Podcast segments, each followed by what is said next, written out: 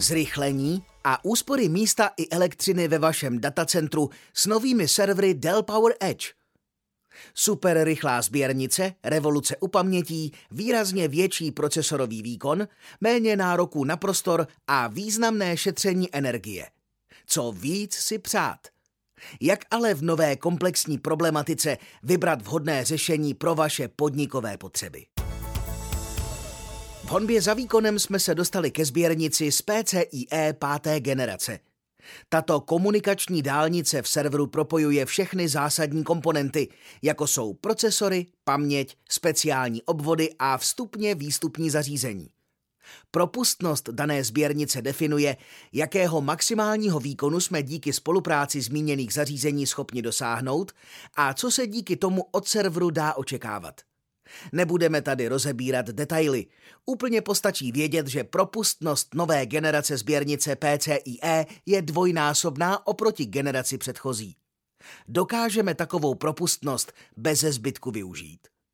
Odpověď je jednoduchá. Stoprocentně to asi nikdy nepůjde, ale důležité je, že nás ve spolupráci s některými moderními serverovými technologiemi nebude omezovat.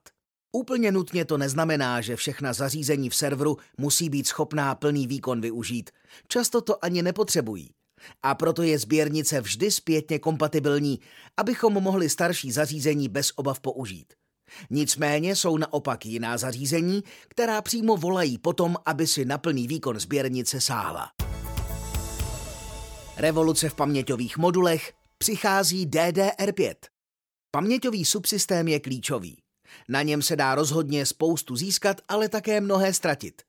Procesory mají přesně definovaný počet paměťových kanálů, mají poměrně striktní předpisy na způsob jejich obsazení paměťovými moduly a také mají díky prostoru jenom omezené možnosti, kolik paměťových modulů do serveru lze umístit.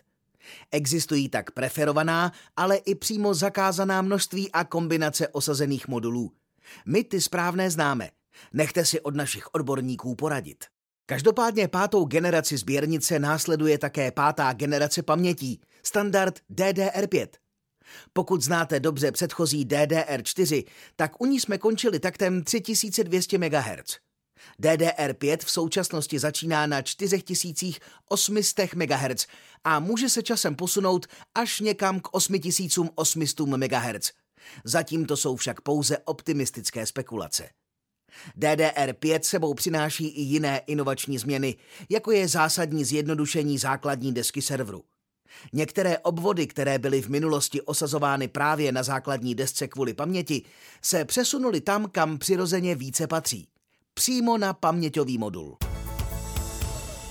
Intel nebo AMD procesory. Oba klíčoví výrobci procesorů pro servery nyní uvádí nové generace čipů, což je hlavní důvod i pro nástup nových generací serverů. Důležité je, že nové procesory Intel mají nadále 8 paměťových kanálů, ale novinky od AMD mají těchto kanálů 12. Prostým výpočtem zjistíme, že AMD je v tomto směru schopné nabídnout 1,5 krát více výkonu na paměťovém subsystému než Intel. Co se týče AMD procesorů, nabízejí opět větší počet jader než Intel. To může vést k tomu, že dokážeme nahradit stávající hromadu serverů v datovém centru pouze menší hromádkou serverů nových. Tím získáme jednak více místa, ale hlavně můžeme počítat s nižší spotřebou elektrické energie. Jeden z mnoha vzorových příkladů nám ukazuje, že prostou náhradou starší generace serverů se staršími procesory AMD snížíme počet serverů z 21 na 11 a tím roční spotřebu elektrické energie z 51 000 kWh na 38 000 kWh při zachování počtu jader a celkové výkonnosti. Existují podobné příklady náhrady serverů s Intel procesory AMD variantou. Vždy je ale nutné vše vztáhnout ke konkrétní situaci a požadavkům, protože výhodou Intel procesorů je například to, že jejich vlastní spotřeba je mírně lepší, tedy jsou efektivnější. Tedy není možné podlehnout jen jednoduchému pohledu na tvrdá čísla. Jak tedy zvolit nejlepší variantu a řešení? Říci dnes, že AMD je jednoznačně lepší, není úplně přesné a to přesto, že často vychází řešení z AMD výkonnější a cenově výhodnější. Výhody nebo nevýhody procesorů se mohou projevit různě podle typu provozu na konkrétním serveru, podle toho, jaké aplikační řešení je na nich provozováno. V souvislosti s novými procesory nezávisle na výrobci je třeba být opatrný při hledání optimální varianty, obzvlášť v případě potřeby velkého celkového množství jader, protože procesory s nejvyšším počtem mají také nejvyšší spotřebu. A teď opravdu pozor. Od spotřeby jednoho procesoru nad 300 W už neuchladíte server vzduchem. Budete nuceni sáhnout po vodním chlazení. Jaký dopad to bude mít do vašeho datového centra? Možná bude jednodušší zvolit nižší variantu procesoru, která sice navýší potřebný počet serverů, ale nedonutí vás budovat další, tentokrát vodní infrastrukturu se všemi těmi hadičkami, nádržemi a výměníky. Při návrhu potřebného řešení je tedy dobré obrátit se na certifikované a zkušené specialisty. Firemní certifikace Dell Titanum vám garantuje, že takových odborníků u nás najdete opravdu dost. Novinky dorazily také do serverových disků. Poslední novinkou, kterou zmíníme, je nový formát disků do serverů. EDSFF je zkratkou pro Enterprise and Data Center Standard Form Factor se dvěma zásadními vlastnostmi. Tou první je menší rozměr a tou druhou NVMe připojení jako jediné možné. Tyto parametry kromě jiného přivítáme také v nových verzích hyperkonvergovaného řešení vSAN 8 společnosti VMware, konkrétně pro Enterprise Storage Architecture. Pokud jsme měli v předchozí generaci serveru o velikosti 2U k dispozici zepředu například 24 pozic pro disky 2,5, disku EDSFF se do stejného serveru vejde 32.